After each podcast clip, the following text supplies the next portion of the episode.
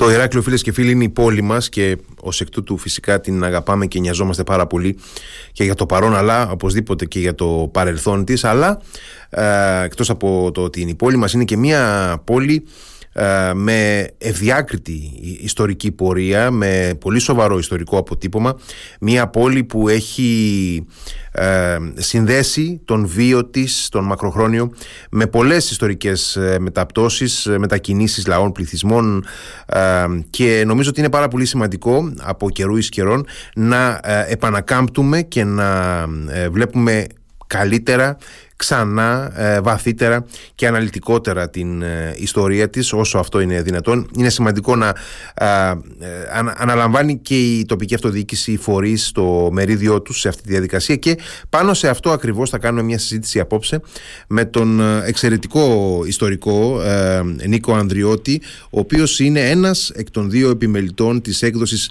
Ηράκλειο, μια πόλη, πολλές ιστορίες, μια έκδοση, ένας συλλογικός τόμος της Βικελαίας Δημοτικής Βιβλιοθήκης που κυκλοφόρησε πριν από πολύ λίγο καιρό. Καλησπέρα, κύριε Ανδριώτη.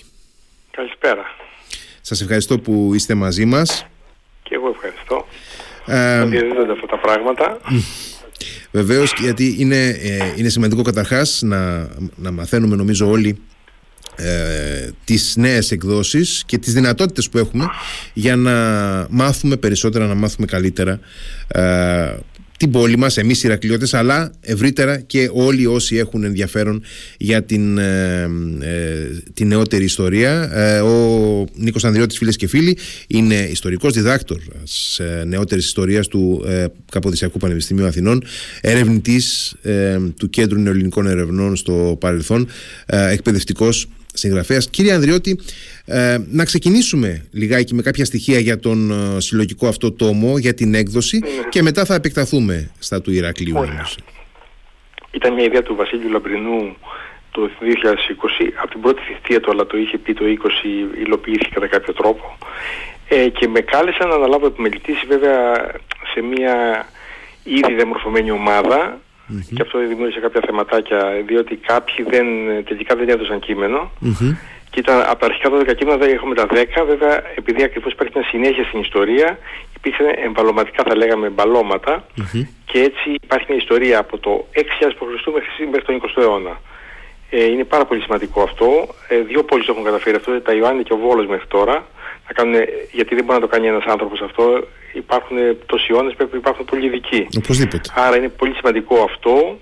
Έχει ήδη πάει, μου το πληροφορήθηκα προχθές που ήταν παρουσίαση, έχει πάει σε όλα τα σχολεία της πόλης, τα γυμνάσια και τα λύκεια προς το παρόν, και θα πάει και στα δημοτικά.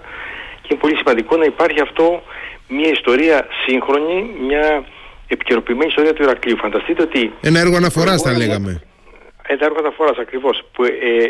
Επίσης, βέβαια, τα έργα αναφοράς. Καλό είναι να ξεπερνιούνται γρήγορα, εφόσον υπάρχουν πάρα πολλές έρευνες σχετικά με αυτό. Mm-hmm. Δηλαδή, είναι αναφορά για το 2023. Σε 20 χρόνια μπορεί να είναι ξεπερασμένο. Σωστό. Το λέω δηλαδή γιατί είμαστε στην ιστορία και η επιστήμη εξελίσσεται. Πολύ, πολύ σωστά. Τι άλλο θα να πούμε. Να πούμε ότι είναι μια προσπάθεια που τελικά ευωδόθηκε και εκδοτικά αρκετά συμπαθητικός στο τόμος που έχει βγει. Και ούτε είναι ακριβή τιμή του, 18€ είναι μια χαρά. Δηλαδή, φανταστείτε ένα βιβλίο λογοτεχνίας έχει 20€. Mm-hmm. Είναι πολύ μικρότερο και το μισό και σε μέγεθος και σε σελίδες. Άρα και αυτό ήταν σημαντικό, δηλαδή να υπάρχει μια τιμολόγηση χαμηλή για να μπορεί να την πάρει κάποιος, να το πάρει όποιος θέλει. Σωστά. Να διαβάσει είτε από την αρχή μέχρι το τέλος, είτε κατά περίπτωση της περίοδος που θέλει. Είτε και θεματικά, ναι, αν έχει ενδιαφέροντα πιο ειδικά. Ακριβώς, εικονογράφηση. Και πραγματικά ελπίζω, επίσης υπάρχει μια δέσμευση της, αλλά θα δούμε τι θα κάνει ο νέος δήμαρχος τώρα, να βγει στα αγγλικά αυτός ο τόμος, να υπάρχει και στα αγγλικά για τους πάρα πολλούς επισκέπτες στην πόλη μας. Αυτά. Να αναφέρω ότι συνεπιμελητές του τόμου είστε εσείς και η κυρία Ειρήνη Παπαδάκη. Ειρήνη Παπαδάκη. Ναι. Και ότι επιμέρους κεφάλαια, επιμέρους κομμάτια του τόμου έχουν. Θα πούμε να μαθαίνετε και με τη σειρά. Ναι, έχουν συγγραφεί από τον Νίκο Γιγουρτάκη, την Νότα Δημοπούλη. Νομίζω ότι τους βλέπω με την αλφαβητική τους σειρά. Οπότε δεν ξέρω αν θέλετε εσείς να τα πείτε με τη σειρά την χρονολογική καλύτερα. Ναι. Λοιπόν, όταν λέμε για την ιστορία της πόλης του Ηρακλείου, λέμε της ευρύτερης περιοχής του. Mm-hmm. Διότι το downtown της πόλης, δηλαδή το εντός τυχόν Ηράκλειο, ουσιαστικά είναι την περίοδο από τα ρωμαϊκά χρόνια και μετά. Mm-hmm. Η πρώτη οίκη στην περιοχή είναι στις όχθες του ποταμού Κεράτου, στο μέσα Κατσαμπά, όχι στο κάτω, σε εκβολές ποταμού, αλλά προς τα πάνω, προς τα μέσα. Και είναι από περίπου την 6η χιλιετία από Χριστού, ένας οικισμός, ο οποίος έχει και κάποιες, μας ενδιαφέρει, υπάρχει ανθρώπινη εγκατάσταση, αλλά και κάποιες αστικές λειτουργίες. Δηλαδή έχει κάποια κεραμική, άρα εργαστήρια κεραμικής. Αυτό είναι σημαντικό, διότι υπάρχει κατά περιπτώσει εργασίας. Άρα είναι μια πόλη, από τις ελάχιστες πόλεις στην Ελλάδα, η Θήβα είναι, η Κόρινθος, που έχουν τόσοι αιώνες ιστορία, 8.000 χρόνια ιστορία, 80 αιώνες ιστορία. Είναι πάρα πολύ σημαντικό αυτό, και να έχει αστική λειτουργία, να μην είναι μια πόλη, ένα χωριό που γίνεται πόλη. Είναι πολύ σημαντικό αυτό. Είναι πολύ σημαντικό, διότι όλοι μας έχουμε στο μυαλό μας τα μινωικά χρόνια, τη μινωική εποχή, και εδώ μιλάμε για πολύ πιο πίσω. Μιλάμε πολύ πιο πίσω, ακριβώς. Τα μινωικά χρόνια είναι η εποχή του Χαλκού, είναι τρίτη-δεύτερη χιλιετία από Χριστού. Mm-hmm. Είναι η δεύτερη φάση της ιστορίας πόλης. Αυτά και τα δύο, και τις απαρχές που θα το κάνει η κυρία Γαλανίδου, δεν το έκανε τελικά. Τα κάνει η κυρία Δημοπούλη και τα δύο. Η δεύτερη φάση λοιπόν της εποχής του Χαλκού είναι η τρίτη-δεύτερη χιλιετία από Χριστού, που είναι παράλληλα με την ακμή των, αν θέλετε, του μινωικού ανακτόρου, και λειτουργήσε ο οικισμός αυτός ως λιμένας της πόλης, ένα από τα λιμάνια, Αμνησός, και ο οικισμός. Ο οικισμός αυτός είναι πια μεγαλύτερος, έχει επεκταθεί δυτικότερα, όχι, έχει πιάσει τον Κατσαμπά και τον Πόρο, στο παράλληλο μέτωπο. Mm-hmm. Και τώρα εδώ έχουμε δραστηριότητες πιο σημαντικές, έχουμε κατεργασία οψιανού, που είναι αν θέλετε, το πρόχειρο μέταλλο που μου κάνει λεπίδες, το ασπάζω και το κάνω λεπίδες. Έχουμε χαλκού, έχουμε και κεραμικά εργαστήρια, έχουμε μια πολύ σημαντική αστική λειτουργία. Και αυτό έχει να κάνει προφανώς ως επίγειο της νοσού, θα έλεγε κανείς. Δεν υπάρχει ακόμα το όνομα Ηράκλειο, υπάρχει η αναφορά στη λέξη Μάτιον, δεν είναι ακριβώς έτσι, δεν ξέρουμε ακριβώς το όνομα, πάντως υπάρχει στην περιοχή αυτή. Και άρα αρχίζει να πλησιάζει προς τη σημερινή εντός τυχόν πόλη, αυτός ο οικισμός. Mm-hmm. Η επόμενη περίοδος είναι η κλασική και η ιστεροκλασική περίοδος, είναι η Αλεξάνδρα Ικαρέσου, πρώην διευθύντρια του Μουσείου Ηρακλείου, αρχαιολόγος επίσης, η οποία κάνει την περίοδο αυτή, μια περίοδο που ενώ είναι πολύ γνωστή σε άλλες περιοχές, στην Αθήνα, η κλασική εποχή, η Κρήτη είναι μια εποχή παρακμής, είναι μια εποχή όπου παρακμάζει η Κρήτη, έχουμε λίγες πηγές. Πολλές συγκρούσεις μεταξύ των πόλεων. Έχουμε συγκρούσεις μεταξύ των πόλεων, έχουμε πειρατεία, έχουμε διάφορα τέτοια πράγματα, αλλά δεν υπάρχει, ξέρετε, ο Φικηδής και ο Ιρόδος, οι δύο σημαντικοί ιστοριογράφοι, έχουν χαμένα φορά για την Κρήτη, σαν να μην υπάρχει. Mm-hmm. Όμως την εποχή αυτή έχουμε μια αναφορά σε μια επιγραφή, το Πολυσμάτιο των Ηράκλειων, η πρώτη φορά που αναφέρει το όνομα της πόλης.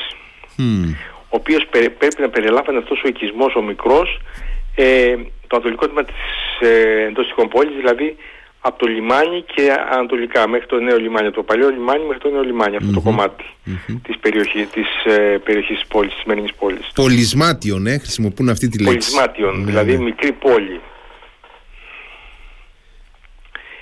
Ας πούμε δεν υπάρχει λέξη, υπάρχει λέξη κόμη που είναι το χωριό, και πόλης, πολισμάτιον, άστη που είναι η πόλη την εποχή αυτή. Το 67 π.Χ. καταλαμβάνουν την Κρήτη Ρωμαίοι, και επειδή δεν θέλουν να έχουν σχέση με την Κνωσό, θα έλεγε κανείς, κάνουν πρωτεύουσα τη Γόρτινα, είναι η μοναδική φορά στην ιστορία της Κρήτης που η πρωτεύουσα δεν είναι στο βορρά αλλά είναι στο νότο, προς τα νότια τέλος πάντων. Και προφανώς γιατί κάποια στιγμή ενώθηκε το θέμα Κρήτης με την Κυρηναϊκή, ήταν μαζί, άρα εποπτεύεται και προς τον νότο. Δηλαδή και γι' αυτό είναι πιο σημαντική, οι καλοί λιμένες είναι τα νότια λιμάνια, και παρακμάζει το βορράς σε αυτή τη φάση. Πάλι τα στοιχεία πολιτικά, έχουμε κάποια ασκαφικά δεδομένα. Πάλι η Κρήτη είναι στο περιθώριο της ιστορίας, είναι έτσι στη σκιά άλλων ελληνικών περιοχών. Αν δεν κάνω λάθος, κάπου εκεί πριν τη ρωμαϊκή κυριαρχία είχε παίξει και ένα σημαντικό ρόλο το Πτολεμαϊκό Βασίλειο στην Κρήτη, έτσι δεν είναι? Το Πτολεμαϊκό Βασίλειο είχε μια... Ναι. Mm-hmm. Και στη συνέχεια έχουμε την πελάση στη Βυζαντίνη Αυτοκρατορία. Παραμένει πρωτεύουσα η Γόρτινα στην πρώτη αυτή εποχή, στην πρώτη Βυζαντινή περίοδο. Και έχουμε συνεχώς τώρα αραβικές επιδρομές. Οι Άραβες είναι στα πολύ πάνω τους, τον 7ο αιώνα, κάνουν επιδρομές στην Κύπρο, στη Σικελία, στη Νότια Ιταλία, φτάνουν μέχρι την Ιβηρική Χερσόνησο στην Ισπανία. Mm-hmm. Άρα έχουμε, ας πούμε, μια πρώτη σημαντική αραβική επιδρομή στο Ηράκλειο το 671. Και την ίδια αυτή εποχή, την πρώτη Βυζαντινή περίοδο, υπάρχουν οι ονομασίες το της Κρήτης Κάστρων. Άρα υπήρχε προφανώς ένα μικρό τείχισμα βυζαντινό που μετά αυτό ακολούθησαν οι Άραβοι για να φτιάξουν το τείχος που σήμερα ξέρουμε το αραβικό τείχος. Έχουμε ελάχιστα στοιχεία, μόνο στο Πεντενάκι κάποια στοιχεία του βυζαντινού τείχους. Και επίσης υπάρχει ονομασία, η έδρα επισκόπου περιοχής Ηρακλειούπολης. Άρα μια δεύτερη φορά mm-hmm. που πλησιάζουμε στο όνομα, το σημερινό όνομα της πόλης του Ηράκλειο. Το 824, 826, 27 δεν είναι σίγουρο το πότε ακριβώς έγινε η αραβική κατάκτηση.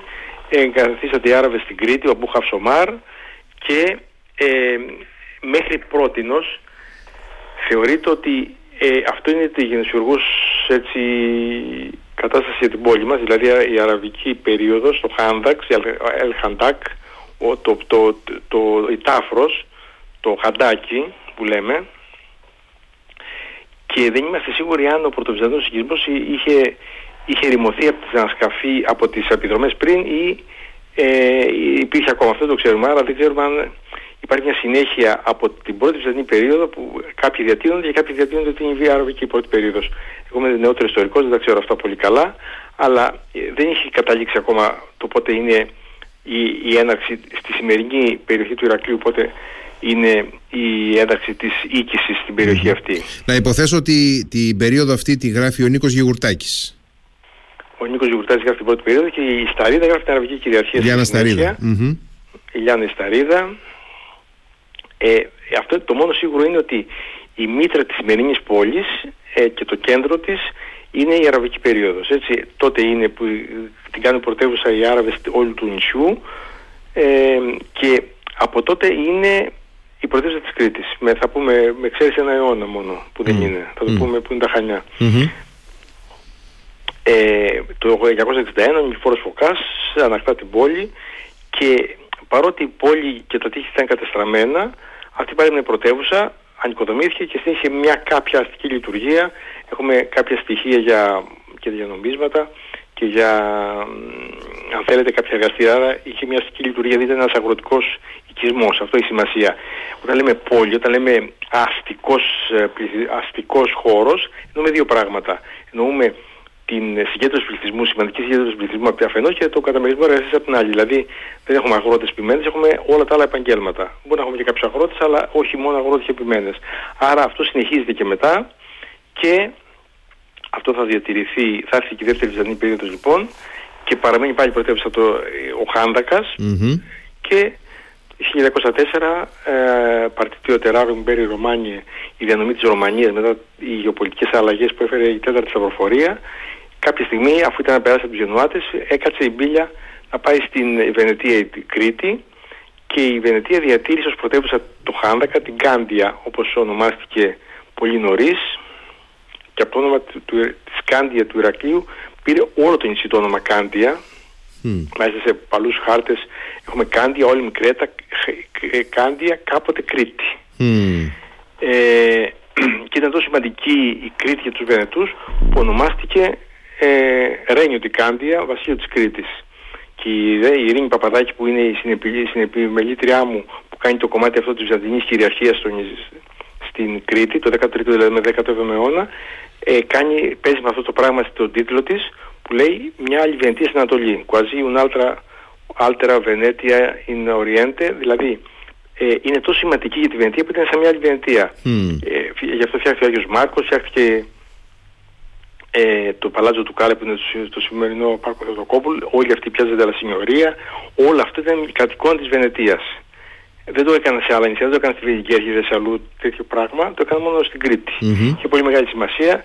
Βέβαια η πολύ μεγάλη ανάπτυξή της δεν είναι από την αρχή, σταδιακά, από τα μέσα του 15ου μέχρι τα μέσα του 17ου αιώνα, που έχουμε παραδείγματος χάρη αυτές τις τεχνίες των ζωγράφων, την ηλεκτρική λογοτεχνία, όλα αυτά τα πράγματα που τα ξέρουμε, δεν χρειάζεται να τα εμβληματικά τώρα. Κτίρια που εν πάση περιπτώσει τα γνωρίζουμε κτίρια, μέχρι σήμερα. Ναι. Τη διάκριση σε συνοικίες και σε παρόκες, σε νορίες. τα τείχη τα μικρότερα και μετά τα μεγαλύτερα, την επέκτασή τους με τον Σαν Μικέλι τον 15ο αιώνα, το 18ο αιώνα, αυτά που λέμε σήμερα τείχη, η νέα τείχη Φορτέτσα Νουόβα, και το Ηράκλειο, ο Χάνδακας, γίνεται ένα σημαντικό διαμετακομιστικό και οικονομικό κέντρο, τόσο σημαντικό που φτάνει στο πικ και της πολεοδομικής ανάπτυξης, τόσο πολύ που θα δούμε ότι στην επόμενη περίοδο φαίνεται σαν φάντασμα μιας πόλης. Μετά από αυτό, μετά από την και η πολιορκία και το μικρότερο πληθυσμό που έχει, και θα ξαναπεράσει, θα φτάσει σε επίπεδο πληθυσμιακό και πολεοδομικό στο Μεσοπόλεμο πια, το 20ο αιώνα. Αυτό. Κρητικός πόλεμος που κρατάει 22 χρόνια. Όχι, ο κριτικός πόλεμος κρατάει περισσότερο, κρατάει 24 χρόνια, 22 κρατάει η πολιορκία του Ηρακλείου. Σωστή. Η πιο μακρόχρονα πολιορκία στην ιστορία, η πιο πολύ νεκρή είναι η πολιορκία της Μάλτας το 1965, η πιο πολυήμερη είναι του Χάνδακα, όταν πια φτάνει το πλήρωμα του χρόνου, δεν μπορεί να αντέξει η Βενετία ούτε οικονομικά ούτε στρατιωτικά αυτή την ιστορία, παραδίνεται, εκκενώνεται στις 27 Σεπτεμβρίου του 1669, έχουν φτιάξει ήδη τη Φορτέτσα, το κτίριο, το ένα πρωτεύουσα, και σκεφτήκαν να το κάνουν αυτή η πρωτεύουσα οι Οθωμανοί, αλλά τελικά δεν επικράτησε αυτή η ιδέα και έγινε η νέα, η παλιά πόλη, η οποία σχεδόν άδεια. Υπάρχουν διάφορες δοξασίες ότι υπάρχουν 12 άτομα που μένουν, κάποιοι Εβραίοι, ένας παπάς και μερικοί ηλικιωμένοι. Αυτά είναι στο πλαίσιο της μυθιστορίας, δεν είναι ακριβώς αυτό. Πάντως ήταν ελάχιστοι κάτοικοι. Όμως οι Οθωμανοί το κάνουν αυτό από το 14ο αιώνα, το κάνουν στα Αδριανούπολη, στην Προύσα, σε διάφορες περιοχές που καταλαμβάνουν πόλεις, και στη συνέχεια στην Κωνσταντινούπολη, στη Ρόδο, κάνουν ανασυγκισμό. Δηλαδή φέρνουν κόσμο και θα το κάνουν πόλη. Και πώς το κάνουν αυτό? Το κάνουν με φορολογικά προνόμια, με έκκληση για στρατιώτες που είχαν καταλάβει την πόλη να μείνουν κτλ. Από ποιον διαβάζουμε για την Οθωμανική περίοδο? Διαβάζουμε την πρώτη Οθωμανική περίοδο από τον Ηλία Κολοβό και την Ελευθερία τη Ζέη. Η Ελευθερία Ζέη είναι η καθηγήτρια της Πανεπιστήμιου στο Ρέθινο και Ηρακλειώτησα. Ο Ηλίας Κολοβός είναι ο μόνος που δεν έχει σχέση με Ηράκλειο, ούτε μεγαμίλια σχέση, ούτε με. Είναι επίσης καθηγητής στο Ρέθινο. Είναι καθηγητής στο Μαλόγος, αλλά ο Ηλίας είναι από Λακωνία και Αθηναίος. Δηλαδή είναι ο μόνος που δεν έχει καμία σχέση με Ηράκλειο. Να το πούμε και αυτό. Έτσι για τον Κολοβό. Από αυτούς διαβάζουμε λοιπόν. Και ποιοι είναι οι πρώτοι κάτοικοι της πόλης? Είναι οι στρατιώτες που την κατέλαβαν. Ακόμα και οι Αρμένοι υπονομοποιοί που είχαν δουλέψει για να κάνουν λαγούμια και να τυνάξουν διάφορα σημεία του τείχους. Είναι οι στρατιώτες λοιπόν, είναι διάφοροι τεχνίτες ή εργάτες, αν θέλετε, που ακολουθούν το στρατό τον Οθωμανικό. Είναι κάτοικοι της Πέθρου, γι' αυτό έχουμε πάρα πολλούς κριτικούς οι οποίοι εξυλαμίζονται και φεύγουν από τα χωριά της Μεσσέπου που έχουν καταληφθεί νωρίτερα και πάνε στην πόλη και γίνονται τοπικοί γεργίδες, τοπικοί γενίτσαροι. Και έχουμε επίσης και κάποιους μετανάστες, είτε μουσουλμάνους είτε χριστιανούς, που έρχονται από άλλες περιοχές. Πάντως το Ηράκλειο ξαναγίνεται πόλη αρκετά γρήγορα, σχεδόν 3 δεκαετίες έχει ξαναγίνει πόλη, όμως ανεμική σε σχέση με την προηγούμενη περίοδο.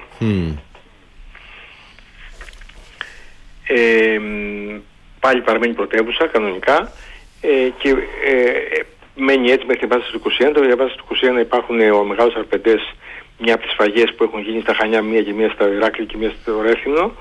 Υπάρχουν άρα πόλεις πληθυσμού. Ο πληθυσμός χριστιανικός είναι η πρώτη φορά που φεύγει εκτός πόλης και μπαίνουν μουσουλμάνοι από την Ήπεθρο στην πόλη. Είναι η πρώτη φορά που θα γίνει αυτό και θα ακολουθήσει σε όλες τις επόμενες επαναστάσεις, θα γίνει αυτό το πράγμα, το δούμε και παρακάτω. Και υπάρχουν απώλειες, γιατί πάρα πολλοί έχουν πεθάνει, κάποιοι χριστιανοί, κάποιοι έχουν πάει πρόσφυγες σε άλλα μέρη της Ελλάδας, της ελευθερωμένης Ελλάδας, Πελοπόννησου και νησιά Κυκλάδων, ενώ κάποιοι μουσουλμάνοι έχουν φύγει επίσης από την Κρήτη ή έχουν πεθάνει από την επιδημία επανόρθωση που υπήρχε στα φρούρια το 1924, στα φρούρια τα τρία που είχαν κλειστεί οι μουσουλμάνοι. Την εποχή αυτή όμως, την εποχή της Επανάστασης, έχουμε επίσης την πρώτη ονομασία Ηράκλεια, όχι για την πόλη, για την επαρχία Τεμένους. Όταν είχε έρθει ο Αφεντούλης πρόεδρος στο Προστατευτικό Πολίτημα της Κρήτης του 1822, ονομάστηκαν όλες τις περιοχές, το Μονοφάσια έγινε Μονοπρόσωπον, η Σίτια έγινε Σισίτια, το Λασίθιον έγινε Λασίθιον, η Ιεράπετνα έγινε Ιεράπετνα. Έχουμε έναν αρχαϊσμό δηλαδή, έχουμε έναν αρχαϊσμό. Ακριβώς, ένα εξαρχαϊσμό ας πούμε. Και η επαρχία Τεμένους γίνεται επαρχία Ηράκλεια. Και η πόλη μένει Χάνδακας και μεγάλο κάτσο που είχε αρχίσει να λέγεται. Όμως κάποιοι Ελληνέμποροι, το αναφέρει αυτό το πράγμα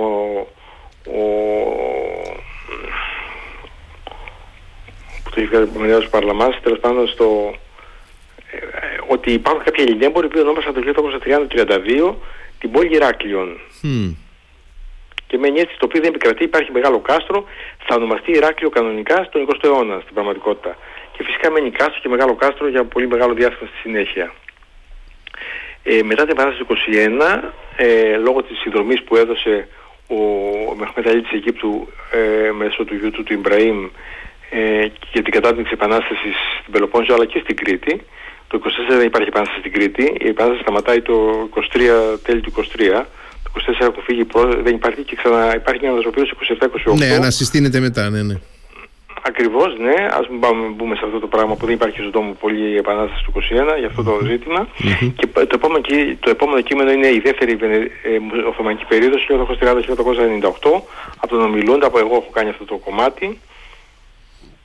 Είμαστε στην πρώτη περίοδο που είναι η Αιγυπτιακή κυριαρχία, έχουν έρθει οι Αιγύπτιοι, οι οποίοι υπάρχει ένα πνεύμα έτσι εξυγχρονιστικό στην Αίγυπτο την εποχή αυτή από τον Μωχάμετ Άλι με ξένες αποστολές και όλα αυτά, και παίρνει μια έτσι γεύση και η Κρήτη από αυτό και τα Χανιά και το Ηράκλειο. Παραμένει πρωτεύουσα ακόμα το Ηράκλειο, παραμένει πρωτεύουσα το κάστρο, το Χάνδακας, και έχουμε κάποια έργα, δημόσια υγεία, υγειονομείο, δημοκαθαρτήριο δηλαδή στην πόλη, έχουμε ένα σχολείο μουσουλμανικό, έχουμε ένα νοσοκομείο στρατιωτικό, έχουμε στρατιωτικό φαρμακείο, έχουμε κάποιες υποδομές υγείας κυρίως, αλλά και άλλα πράγματα. Έχουμε και αντιπροσωπευτική, για πρώτη φορά αντιπροσωπευτικούς θεσμούς, τους χετχουντάδες, κάποια συμβούλια που στείνονται στις τρεις μεγάλες πόλεις. Αυτό θα μείνει για τη δεκαετία που είναι η Αιγυπτιακή κυριαρχία στο Ηράκλειο. Θα καταπέσει σε λίγο, και ό,τι έργα γίνανε την πρώτη αυτή περίοδο και κάποια έργα ίδρευσης και αποχέτευσης θα συνεχιστούν 30-40 χρόνια μετά, το 1880-90 που θα έχουμε, ας πούμε, παραδείγματος χάρη το μεγάλο υπόνομο στον κόλπο του Δερματά που καθαρίζεται ο Βενετικός υπόνομος ξανά, και κάποια στοιχεία με ίδρυυση, κάποιες πλέον κρίνες που για να φέρουν νερό στην πόλη. Μια πόλη πάντα είχε πρόβλημα με την λειψιδρία, με την ίδρυυση, με το κακό νερό. Πάντα αυτό το πρόβλημα, έτσι, η ίδρυυση ήταν πολύ σημαντικό. Την εποχή αυτή επίσης υπάρχουν δύο άσχημα πράγματα, μπορούσαμε να πούμε, δύο κακές στιγμές στην πόλη. Το ένα είναι ο σεισμός του 1856, όπου έχουμε καταγραφεί ακριβώς, φαίνεται κάπως υπερβολικό, αλλά από τα 3.628 κτίσματα έμειναν μόνο 18 όρθια.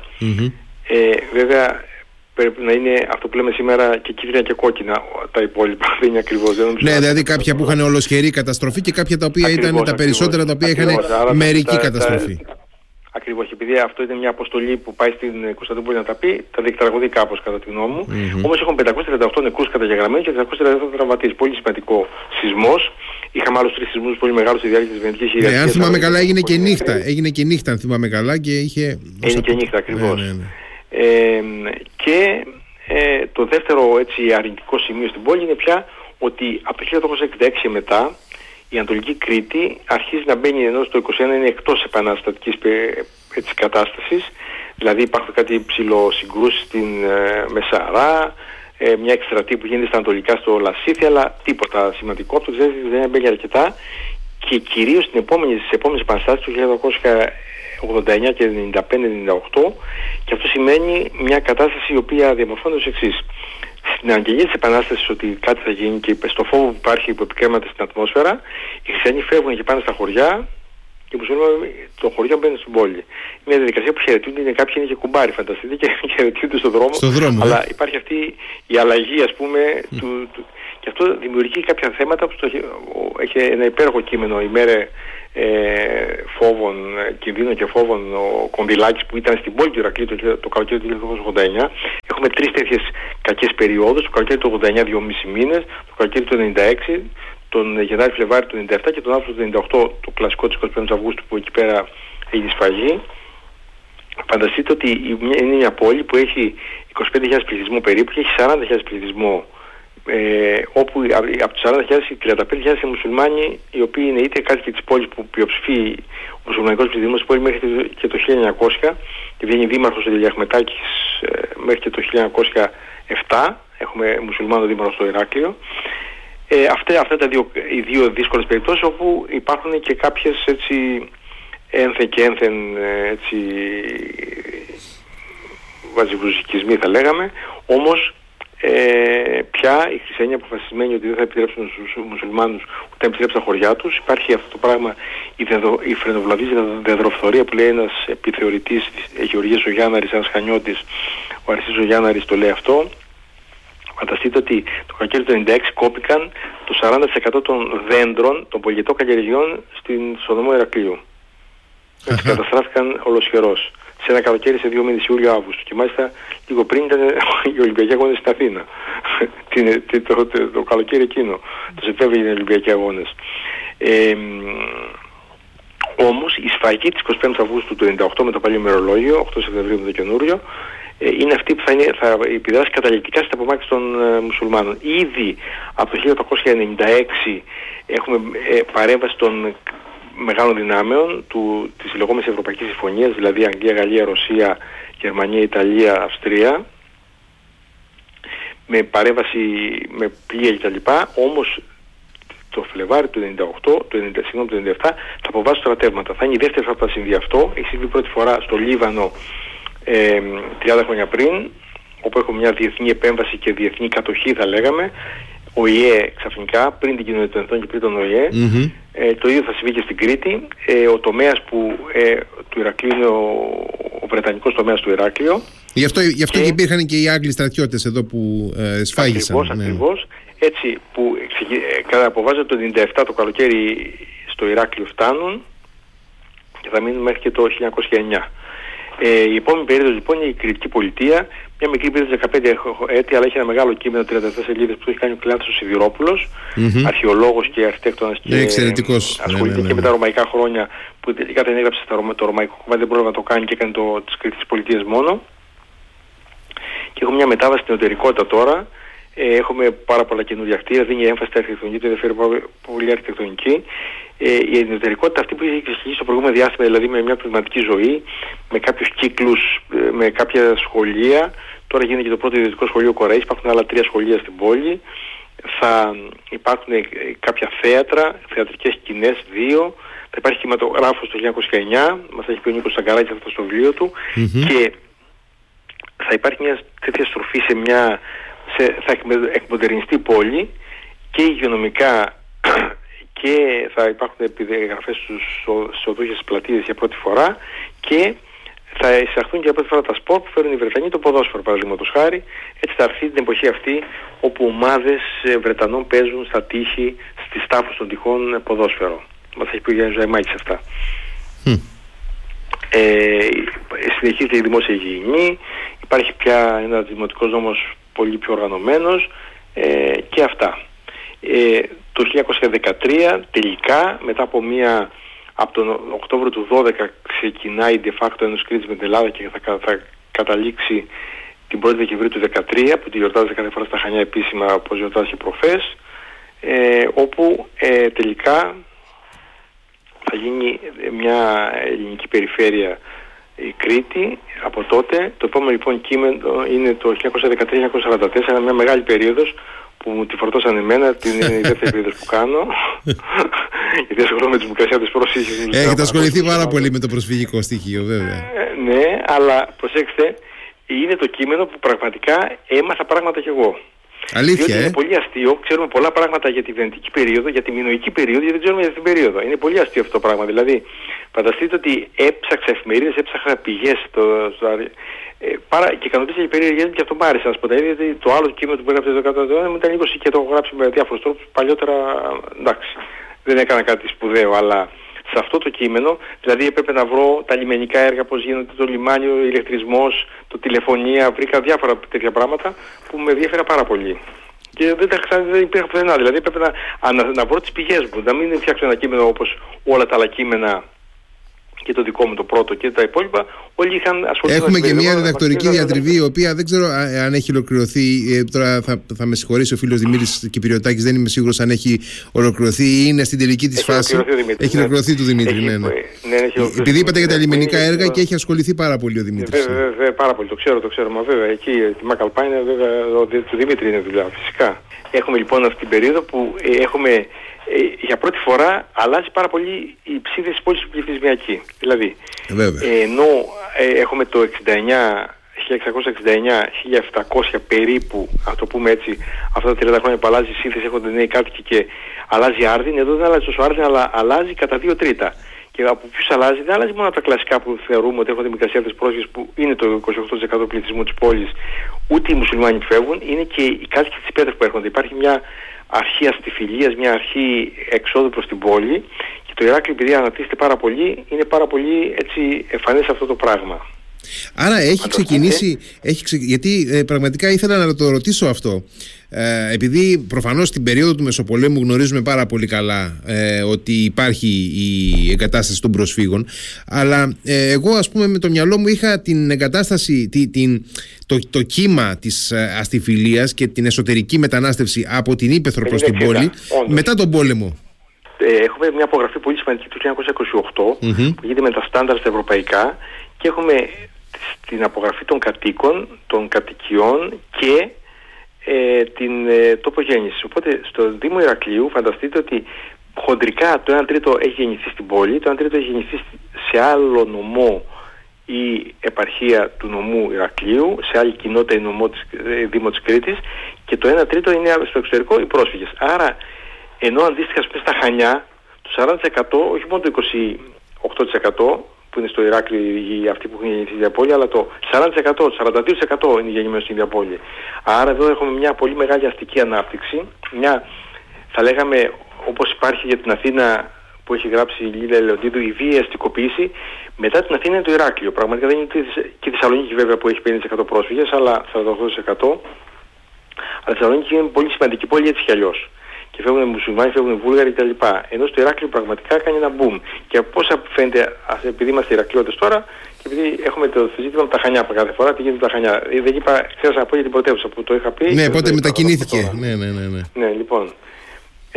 Να σας πω όμως αυτό, ότι ενώ το Ηράκλειο πηγαίνει μαζί με τα Χανιά στις απογραφές του 1900, 1911, 1920, 1000 κάτοικοι παραπάνω, 800 είναι στο Ηράκλειο, αλλά πάνε μαζί τσίμα-τσίμα. Το 28 ξεπερνάει κατά πολύ και το 51 πια έχει υπερδιπλασιάσει. Έχει ξεφύγει μπροστά, είναι πολύ. Ναι. Έχει ξεφύγει μπροστά. Πρωτεύουσα τώρα. Μια απίστευτη ιστορία τώρα αυτή. 1850 έχει μια επίσκεψη ο Σουλτάνος στην Κρήτη και λέγεται ότι με αυτό συνδέεται η μετάβαση, επειδή υπάρχει σημαντική η ανθρωπολογική σύνδεση πια, τα ατμόπλια να πιάνουν, το λιμάνι του Ηρακλείου είναι προβληματικό, έχει έτσι επιχωματώσεις, χρειάζεται κάθε φορά να βιάζει από τη λάσπη, από την ύλη που έχει μαζευτεί, υπάρχει βυθοκόρος που είναι σκουριασμένη και λειτουργεί πολύ χρειάζεται στη φέξη και γι' αυτό μεταφέρεται με ένα στη ζούλα κάπως, προτείνω στα Χανιά. Αυτό θα συμβεί στα 1850, δεν θα είναι το σημαντικό, ούτε θα επηρεάσει πολύ. Το 1881 το Ηράκλειο είναι πολύ πιο σημαντική πόλη πληθυσμιακά. Όμως η Κρητική Πολιτεία που έχει ένα καινούριο κρατικό μόρφωμα και έχει προεδρεύσει την Κρήτη και εκεί γίνονται όλα, αυτό ανεβάζει κάπως τα Χανιά. Γι' αυτό λέμε το 1900, 1911-20 και έχει αρκετό πληθυσμό. Πάει μαζί με το Ηράκλειο.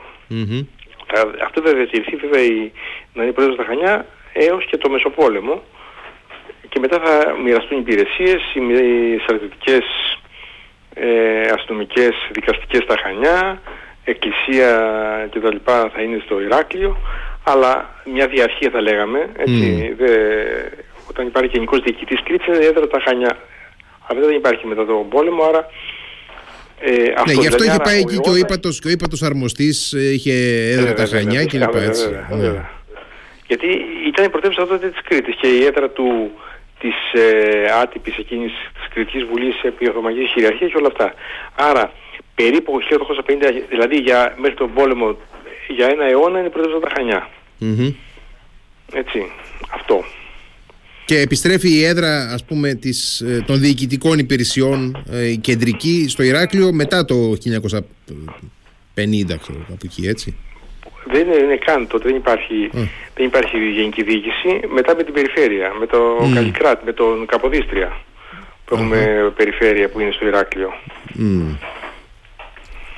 Μάλιστα. Δεν υπάρχει δηλαδή γενικός διοικητής Κρήτης ή υπουργός που είναι σε επίπεδο υπουργού όπως Βορειάς Ελλάδας, που έχει μήνυμα η Βόρεια Ελλάδα τέτοιο τοπικό υπουργείο ή τοπικός γενικός διοικητής. Δεν υπάρχει. Αυτά όσον αφορά την πρωτεύουσα και την πρωτεύουσα. Βέβαια οι Ηρακλειώτες το προσπαθούν με πάρα πολλούς τρόπους, στέλνουν υπομνήματα στην πύλη, στέλνουν υπομνήματα στην Κρητική Βουλή ότι είναι αυτό, θα φτιάξουμε το λιμάνι, θα κάνουμε. Είναι η εποχή που, φανταστείτε, είναι η εποχή που φτιάχνεται ο Άγιος Νικόλαος και η Στία, που δεν υπάρχουν. Έχουν ερημός και τα δύο και φτιάχνονται την εποχή. Άρα είναι η εποχή που είναι η στροφή προς την θάλασσα, που δεν γίνεται πάρα πολύ στο Ηράκλειο, γι' αυτό το Ηράκλειο είναι μια πόλη που έχει λίγο, πάντα το συζητάμε, ότι είναι στραμμένα ανώτατα στη θάλασσα. Δεν είναι, τα Χανιά είναι πιο πολύ, κοιτάζουν τη θάλασσα από ότι εμείς. Ούτε η Κρήτη ποτέ, γιατί και όλο το νησί δεν έχει καμιά τρομερή ειδίκευση ναυτιλίας στην αλληλεία κτλ. Δεν είναι, είμαστε μια μικρή ήπειρος, κτηνοτροφική και αγροτική κυρίως, και όχι καμία σχέση με νησιωτικότητα. Και αυτό επηρεάζει και... υπάρχει και κάποιο κεφάλαιο που ασχολείται μετά από το δικό σας το τελευταίο, δηλαδή μετά το 1900...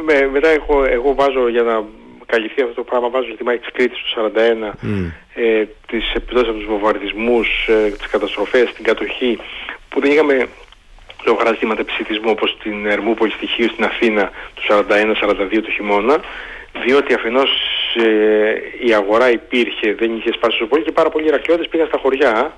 Έχουν πάρα πολλούς Ηρακλειώτες πάνε στα χωριά και μείναν εκεί στη διαδικασία της κατοχής. Άρα δεν υπάρχει αυτή, δεν υπάρχουν θάνατος από πείνα δηλαδή, και αν υπάρχουν δεν είναι ελάχιστοι αυτοί.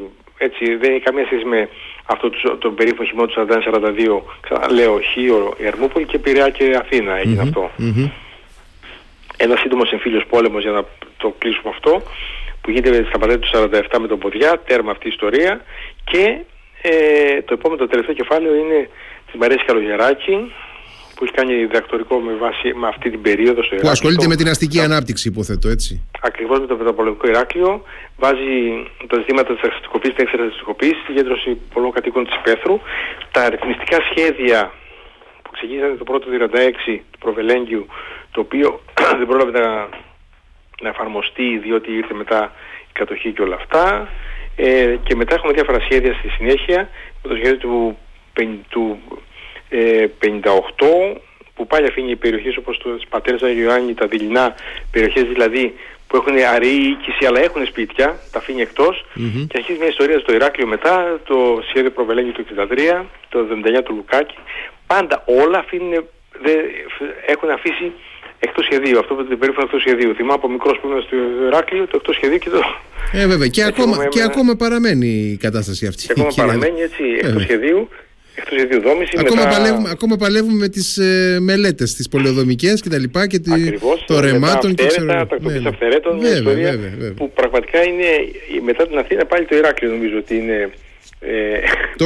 τόσο οξύ πρόβλημα νομίζω και εγώ, μόνο ακριβώς, ακριβώς. Άρα αυτός είναι ο τόμος, λοιπόν, φτάνει μέχρι περίπου τη δεκαετία του 70, θα λέγαμε, του 1970, που ακροθυγός βέβαια πιάνει μόνο τα πολεοδομικά κυρίως ζητήματα. Αυτά. Άρα έτσι καλύπτει όλη αυτή την περίοδο αρκετά καλά. Είναι μια πόλη, το Ηράκλειο, που έχει στοιχεία, έχει εφημερίδες στα νεότερα χρόνια, έχει το αρχείο του Δήμου Ηρακλείου, έχει το Βενετικό αρχείο, έχει το Οθωμανικό αρχείο, έχει πάρα πολλά πράγματα. Φανταστείτε ότι σώθηκε στον κώδικα των θυσιών το Ανατολικό κομμάτι. Άρα ξέρουμε για το Ηράκλειο, το Λασί, δεν ξέρουμε τις επιπτώσεις στη Δυτική Κρήτη. Άρα έχει πολύ περισσότερες πηγές, αν θέλετε. Και έχουν μελετηθεί αρκετά από αυτά, αλλά θα μπορούσαμε να μελετούν και άλλα. Όπως τώρα ο Δημήτρης Κυπριωτάκης που μελετάει διάφορα πράγματα καινούρια. Υπάρχουν νέοι ιστορικοί, και με το 22 που γίνανε και αυτή η μερίδα στο Ιστορικό Μουσείο. Άρα νομίζω ότι καλό είναι να ξεπεραστεί αυτός ο τόμος όσο θα δω πιο γρήγορα, αυτά τα καινούργια στοιχεία. Αυτό σημαίνει βέβαια ότι δύο πράγματα. Ο Δήμος για τις Βικελαίας ή τις εκδόσεις που κάνει ο Δήμος και η περιφέρεια που κάνει διάφορες εκδόσεις, να μην τα δίνει δεξιά και αριστερά έτσι χωρίς λόγο, αλλά τα δίνει στοχευμένα σε ερευνητικά προγράμματα, σε νέους επιστήμονες που κάνουν μεταπτυχιακά και όλα αυτά. Εντάξει, αυτό έχει σημασία. Γιατί βγαίνουν διάφορα βιβλία που είναι, ξέρω εγώ, ή το χωριό μου ή το οτιδήποτε. είναι σημαντικό και αυτό, έτσι. Είναι διαχρονική παθογένεια αυτή.